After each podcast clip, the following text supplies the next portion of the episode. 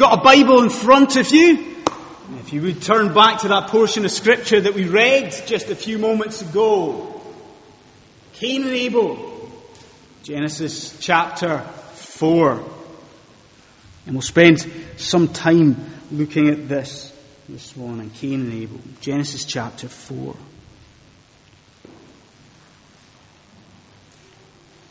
Okay, friends, this is a week for firstborn sons. This is a week for firstborn sons. There is no doubting at all what the sort of main news story of the past few days has been, is there? There's been an arrival of a new young royal baby boy. I came back from holiday in France this week, and I thought the UK had kind of gone crazy for a while, because I came back from France, and what did I see? I saw a nation staring blankly at a little golden easel sitting in the grounds of Buckingham Palace. I thought, everyone has gone crazy, but no, of course not. A boy had been born. This is a week for firstborn sons. And then on top of that, why are we here this morning? Well, surely part of the reason that we're gathered like this is to celebrate another firstborn son. We are here to celebrate and to witness the baptism of little Daniel MacDonald. It is surely a week for firstborn sons. And so, taking that into account, given all that, surely we see the relevance of what we've just read together in Scripture, don't we? See, that chapter we read, it was a chapter that revolves around a central character. It was a chapter that revolves around this man called Cain. It was a chapter that revolves around Adam and Eve's firstborn son. And this morning, what we're going to do for our time together is we're going to approach this chapter of Scripture, and we're going to look at it. We're going to divide it into its three sections. There's really three sections from verse 1 to verse 16. And these sections will make up the three headings of this sermon. So three sections, three headings. And I'll give you those headings just now so you can follow me through this. We will look firstly at Cain's offering. We will then look at Cain's crime. And then we will look at Cain's punishment. So you're all with me. You're following me. Cain's offering. Then his crime, this murder. And then his punishment. The curse that the Lord God lays upon Cain. So enough of that. Let's get into this chapter. And let's look at the first point. Let's look at Cain's offering. So it's been a few weeks. As I said, I was in France on holiday. So it's been a few weeks since we as a congregation have been in Genesis. But even despite the fact that it's been a few weeks, I'm sure you remember where we left things if you were here. Because to be honest, we left things at the most famous chapter of the whole Bible. We left things in Genesis chapter 3. We left things with a picture of Adam and Eve having taken and eaten the fruit from that tree and having been excluded from Eden. That's where we left things. Well, that's fine. What happens next? What happens in this chapter that we've got here in front of us? Well, have a look at it. You know, straight off the bat, what happens in the beginning of chapter 4? Eve gives birth. Isn't she? She gives birth, first of all, to Cain, the firstborn, and then to Abel. Now, that's fine. But really, before we get into the nitty-gritty and the deeper stuff, maybe, of this chapter, please note the change in attitude, Note the change in heart that's come over Eve. Okay? You see that just in verse 1. What does Eve say? She says this. She says, with the help of the Lord, I brought forth man. With the help of the Lord. Now, think about that. We just left her in chapter 3. And in chapter 3, here was a woman who was seeking all the attention for herself. You know, here was a woman who was seeking power. Here was a woman who was seeking glory for herself.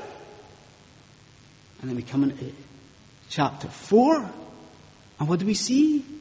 We see something entirely different. Here's a woman, here's a person who humbly acknowledges the hand of the Lord in blessing her with a child.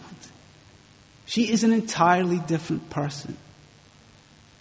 And let me say this to you.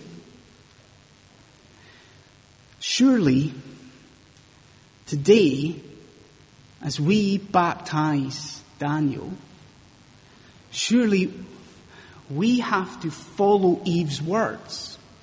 We have to echo Eve's sentiment, don't we? We have to baptize Daniel acknowledging God, acknowledging him, and praising him for what he's done in blessing Ian and Yolandi, blessing us as a congregation with this new, young, and precious life. God is to be praised. He has to be praised this morning for Daniel. But anyway, as I said, in some ways, that is just an aside. Let's get to the main focus here. And it's these two offerings. Now, you picked up on it, didn't you, when we read through it? Both Cain and Abel, they come and worship before God. Both of them. And they lay before God the fruit of their labours. But what happens? They both bring offerings. But only one offering is accepted. Abel's offering is accepted, isn't it? And Cain's offering's rejected. Now, surely that raises a big question. That raises the question, the main question of the whole chapter. And it's the question, why? Why? Why did God see fit to accept one offering and reject another? Why did he accept Cain and his offering? Sorry, I'll do that time and time again, I promise you. Why did God accept Abel and his offering and reject Cain and his offering? Now, you might be a person this morning who's been brought up in the church. And you might have been a person who's heard this Cain and Abel story before and you've thought about it. And you might be a person who thinks, I know the answer to that question. There's an obvious answer to that question. Well, I'll tell you this for nothing.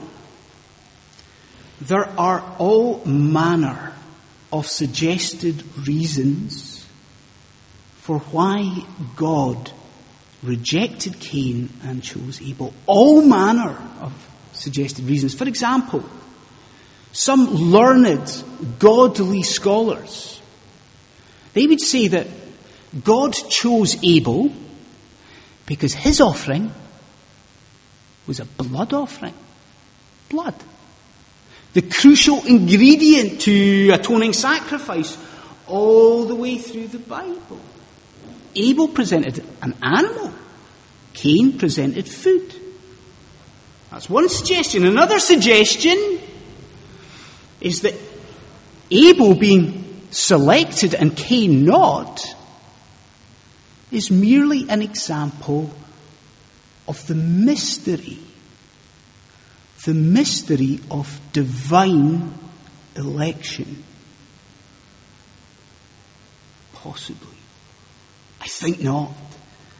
Now, I think if we look closely at verses 3 and 4, we see the answer for why God rejects Cain. Why does God reject Cain? Well, verse 3 says that, well, what does it say? Cain brought before the Lord some of the fruits of the soil.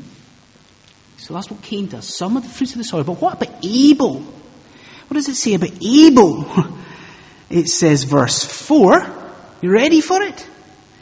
Abel brought fat portions from some of the firstborn of the flock. So are you with me? Do you see the distinction that is being drawn in Scripture between Cain and Abel? What did Abel do? Abel brought the very best to God. That's what Abel did. He brought the very best.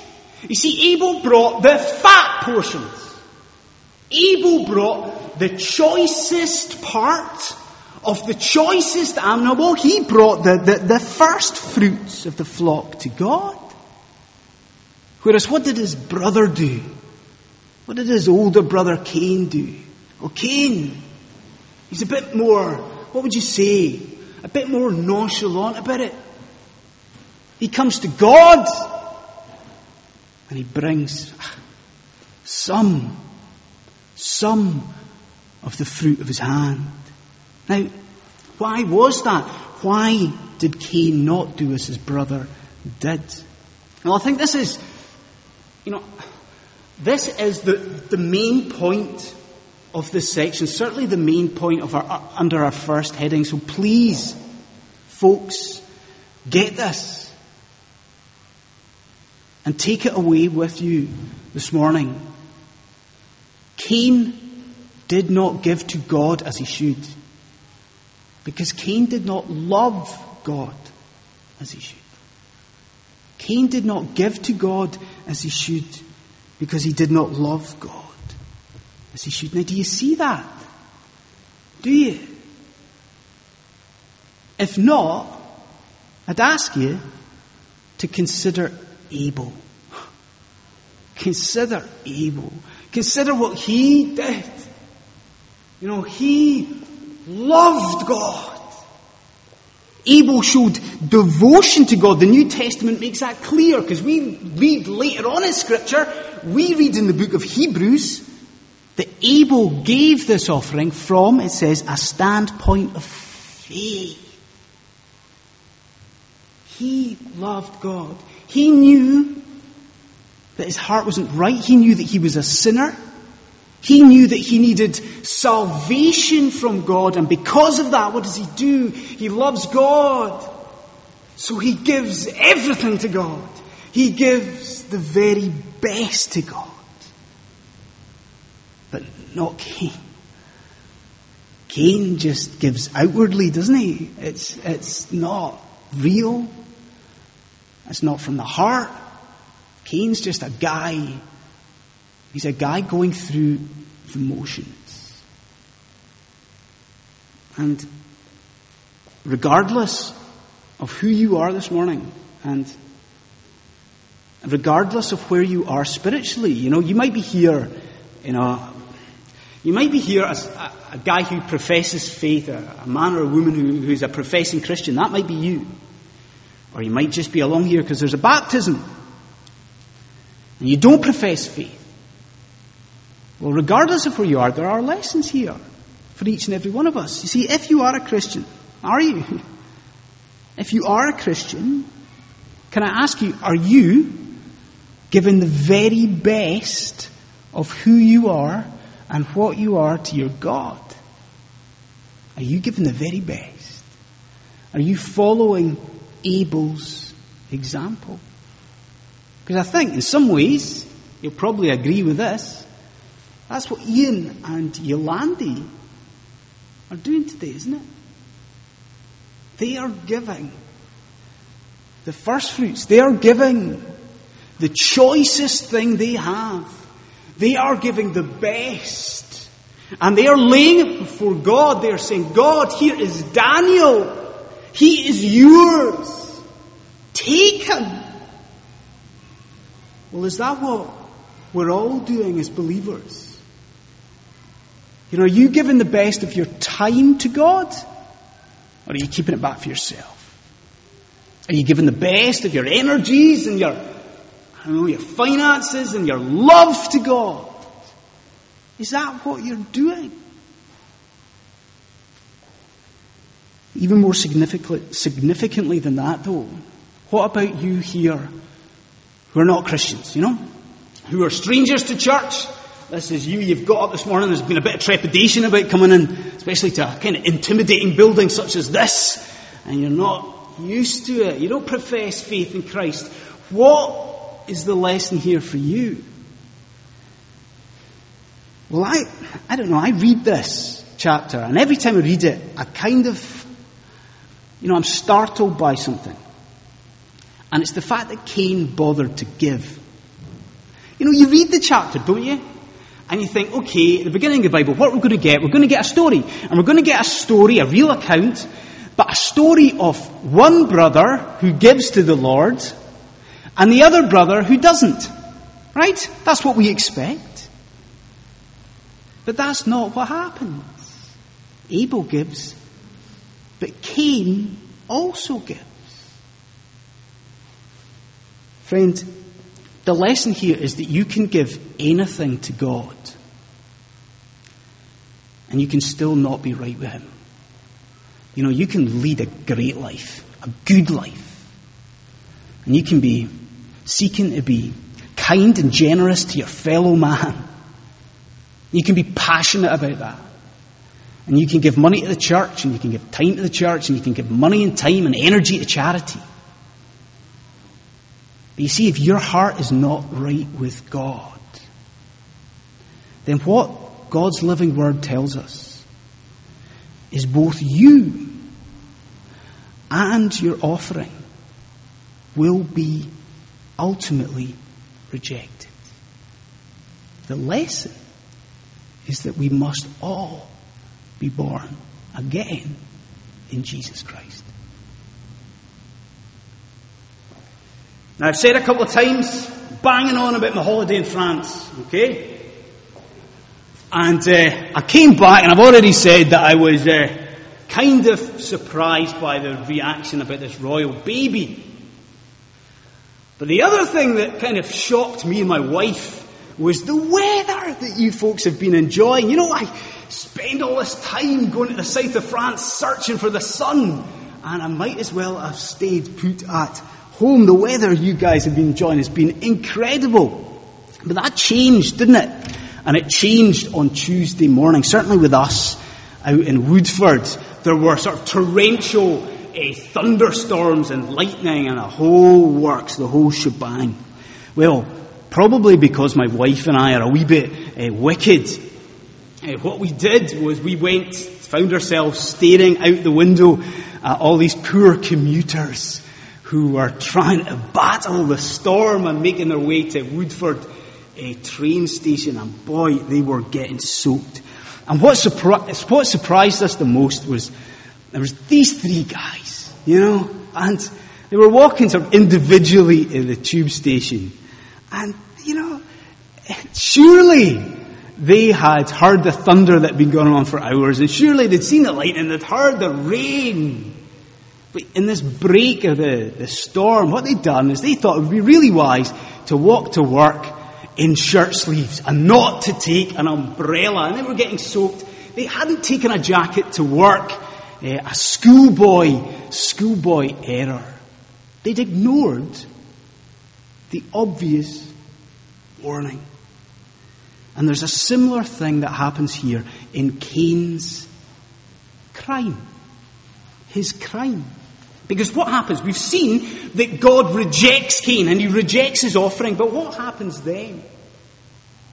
Well, in the aftermath, one of the things that happens is that God speaks to Cain and he gives him a choice.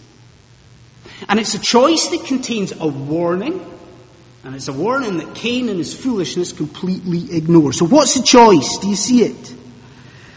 God says that Cain can either have a change of heart and be accepted by God, or, now this is the second part of the choice, get this.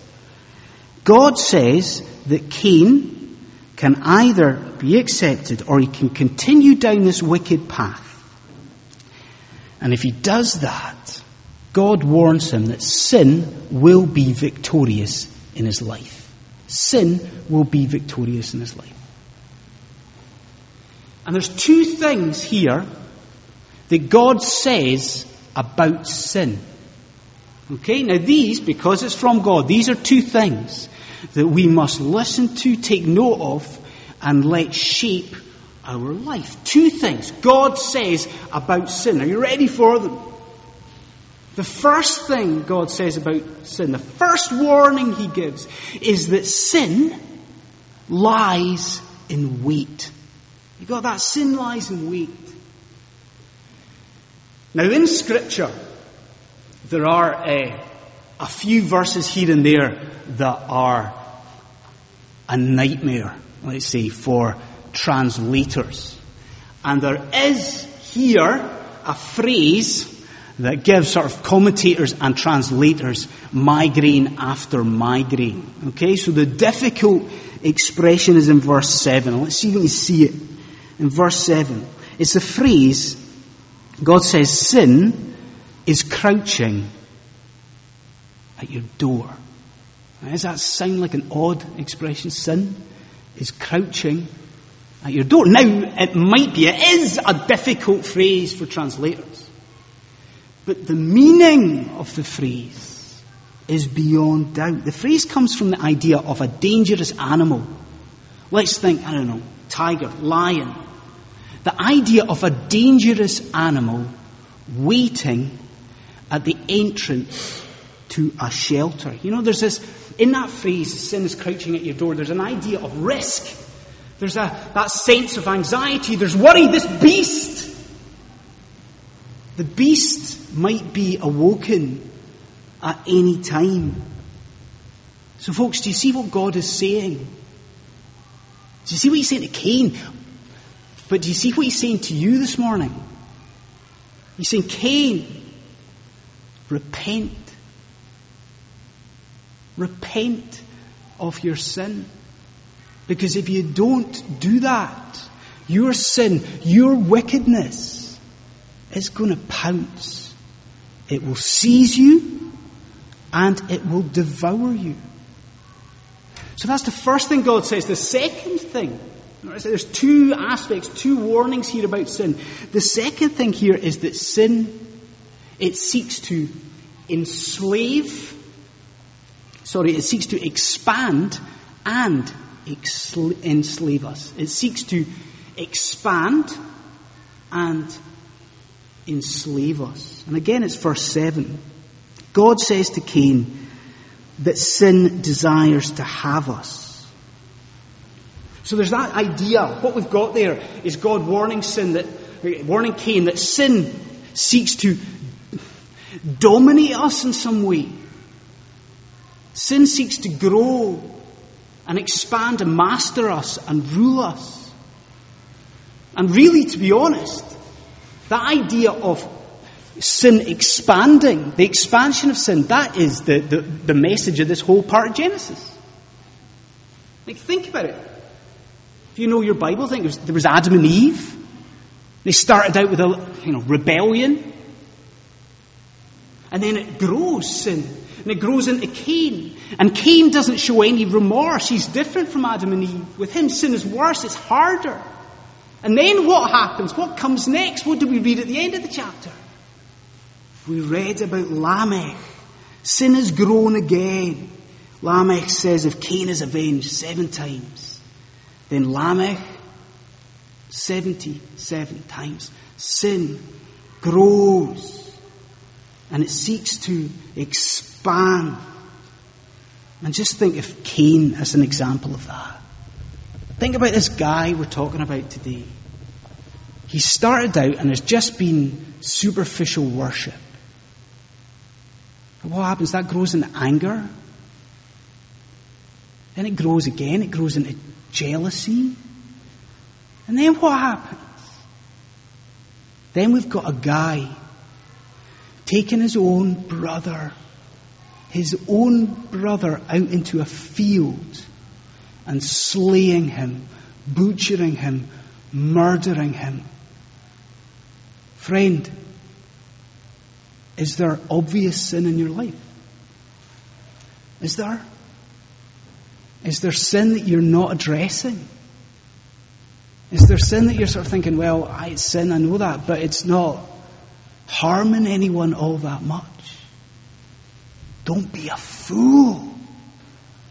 Don't underestimate your sin. It is crouching at your door. It seeks to devour you. It seeks to master you. So turn to Christ. And we end just with a third thing. We end with Cain's curse. Now, I talked about Nancy, haven't I?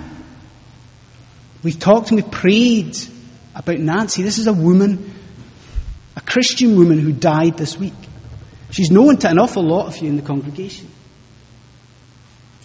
Now, I had the opportunity a few times to speak with this woman just before she died. Do you know what was amazing? Nancy wasn't scared. You know, here was a woman and she was literally on her deathbed. And there wasn't anxiety. There wasn't fear. There was peace. Peace, she said, that came from God. Now keep that in mind. Because I'm just going to give you just now three just bullet points. I'm just going to make mention of three aspects of this punishment, this curse that God laid upon Cain. Three punishments. The first one is that Cain is made to wander the earth, isn't he? He's made to... That seems odd. And to be honest, you might be thinking, that doesn't sound fair. Here's a guy that has murdered his own brother. And all God does is he turns him into a traveller. He makes him wander the earth. Is that what you're thinking? Well, don't. Verse 2 says, it tells us that Cain worked the soil. That's what it says. Cain worked the soil. You see, that was who he was. That was everything about this guy. Cain worked the land. He worked the soil. And now things have changed. Now that land is going to resist him. He's not going to yield any plants for him. He is just going to have to wander the earth. Do you see the point? Sin strips us of our identity. Sin, it strips us of who we are meant to be. Sin strips us of the very purpose that God has for us in our life. What's that purpose? To bring glory and to bring honor and praise to his holy name. So he's made to wander the earth. The second thing is that he is further excluded from God's presence. You saw that, didn't you? Now we said in chapter 3, Adam and Eve were chucked out of Eden, weren't they? They were banished. Well, what we've got here is a further extension of that. Because Cain shows no remorse, he's thrown even further away from God. He's thrown even further into the wilderness. And he might be unrepentant, and he might be steeped in sin, but he still sees that that is a terrible thing. Look what he says. He says, my punishment, God, is more than I can bear. I will be hidden from your presence. Friend, if you come here this morning unrepentant, have you? Well, if so, see here that your sin, it imparts distance. It puts distance between you and God. And that is a most terrible and a most awful thing. And I end with this. The third aspect of the punishment. This is where we finish. This is where we end. Get this. It was a punishment that was mixed with mercy, wasn't it? It was a punishment mixed with mercy. You see, I mentioned Nancy. But Cain was different to her, wasn't he? Cain was petrified in the face of death. thought that as he wandered the earth that he would get what he deserved. He thought what would happen was somebody would find him and somebody would kill him. But what does God do? God acts, and in some way we're not privy to, God marks Cain. He prevents him. He prevents him from being killed. Even in the midst of these punishments and this curse, we see God's merciful hand. We see his grace. And friend, again, I don't know where you are spiritually. I don't know why you're here this morning. But hear this. We are all sinners. We all deserve that exclusion that Cain got.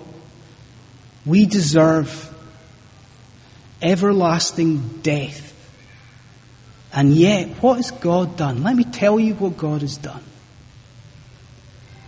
Where in Genesis 4, Cain has provided an inappropriate offering, now God has acted, and he has provided a holy and a perfect and a blood-filled offering. Where in Genesis 4, Abel's blood cries out from the ground, and it cries out in vengeance. We are told in Hebrews that Christ's blood also cries out from the ground, but it cries out a better cry than Abel's. It cries out the way of salvation. So friend, this week, what is it? It's a week for firstborn sons. There's been this royal baby, and there's Daniel MacDonald. Why don't you make this week a week where you accept God's firstborn son? Why don't you accept his one, his only son, Jesus Christ, as the Lord and the Saviour of your life? I urge you to do that. Let's pray.